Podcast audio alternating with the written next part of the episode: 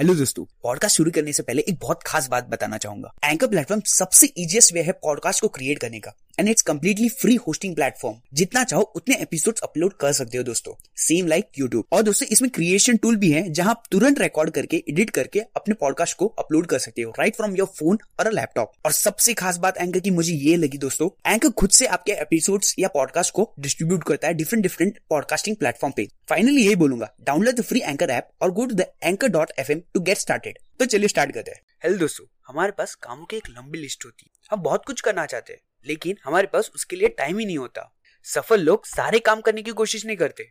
वो लोग सबसे इम्पोर्टेंट काम पर फोकस करते हैं।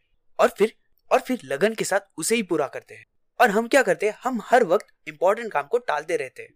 ये बोल की कि मैं उसे शाम में कर लूँगा या कल कर लूँगा और प्रोकास्टिनेट करते रहते हैं। जो और कुछ नहीं, बस हमारा टेंशन और स्ट्रेस बढ़ाता रहता है। सुबह के टाइम में सबसे मुश्किल काम को खत्म करने का और एक रीजन उस टाइम हमारा विल पावर मैक्सिमम होता है।